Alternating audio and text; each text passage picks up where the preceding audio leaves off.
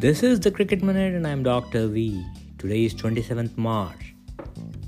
Mumbai Indians defeated Delhi Capitals by 7 wickets to clinch the first WPL 2023 championship. At Brabourne Stadium, Meg Lanning won the toss and elected to bat. Delhi Capitals' going was great until 10th over. Amelia Kerr and Hayley Matthews powered the crumbling of DC's batting to 79 for 9 in 16 overs.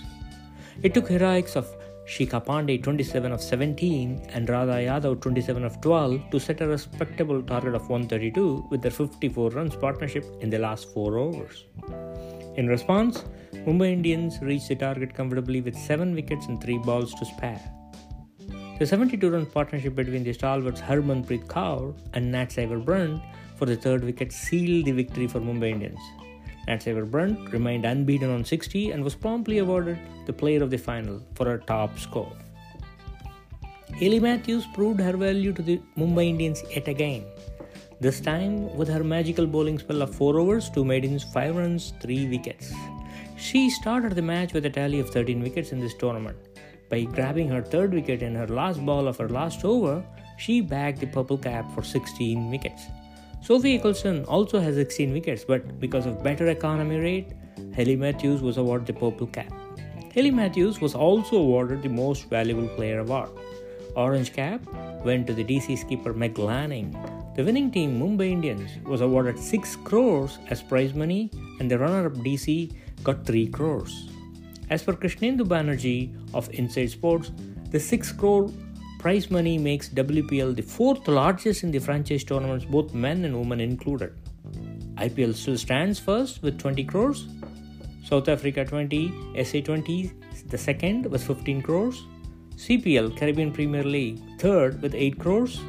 India's WPL fourth with 6 crore. And ITL International League 2020 at fifth with 5.7 crores. Pakistan Super League PSL is sixth Australia's BBL 7th, Australia's Women BBL 8th, Bangladesh Premier League 9th, and the England's the 100 at 10. At Supersport Park, South Africa created a world record by chasing down 258 runs in style in their second T20 international against West Indies. The three match series is now tied 1 1 with one more game to go. Batting first, West Indies posted a score of 258 for 5 in 20 overs. Yes, we are talking about T20 and not ODI.